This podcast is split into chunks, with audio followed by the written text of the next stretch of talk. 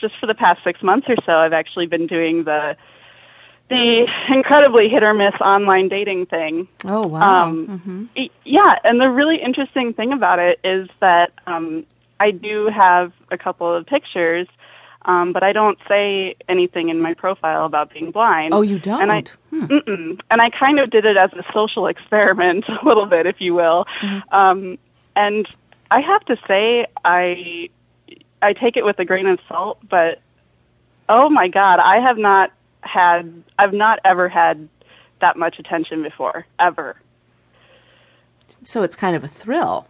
Oh, it's totally a thrill, yeah. And I mean, I don't want to say that I've never been called attractive or anything, but oh my gosh, I get, I just get so much, you know, it's hard to not get a big ego over it. I mean, because I get a lot of, and you know, I, I don't know if it's, again, I take it with a grain of salt, but the fact, I just feel like there's such a stigma in our society still. Um, people see me on the street and all they see is a, a cane, you know, mm-hmm. and I'm I'm very conspicuous in that way. And, and then when I put up pictures of just my face and there's no cane or anything, all of a sudden, you You're know, a hot wanna... tamale. Everybody wants you. Right, right, right.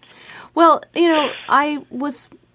Another thing that we talked about before, just briefly, is how, uh, I mean, little girls are kind of infantilized around sex, especially mm-hmm. anyway. You know, you might have been told, keep your hands to yourself, or girls don't do that, or whatever. Mm-hmm. But if you have any kind of perceived disability, there will often be an extra added layer of how you're supposed to be an innocent child for the rest of your life. And yes. do you, did you feel like your family was part of that problem, or did they encourage you to, like, no, you know, you're going to feel horny, you're going to be sexual, you're going to be like everybody else uh, when it comes to sex?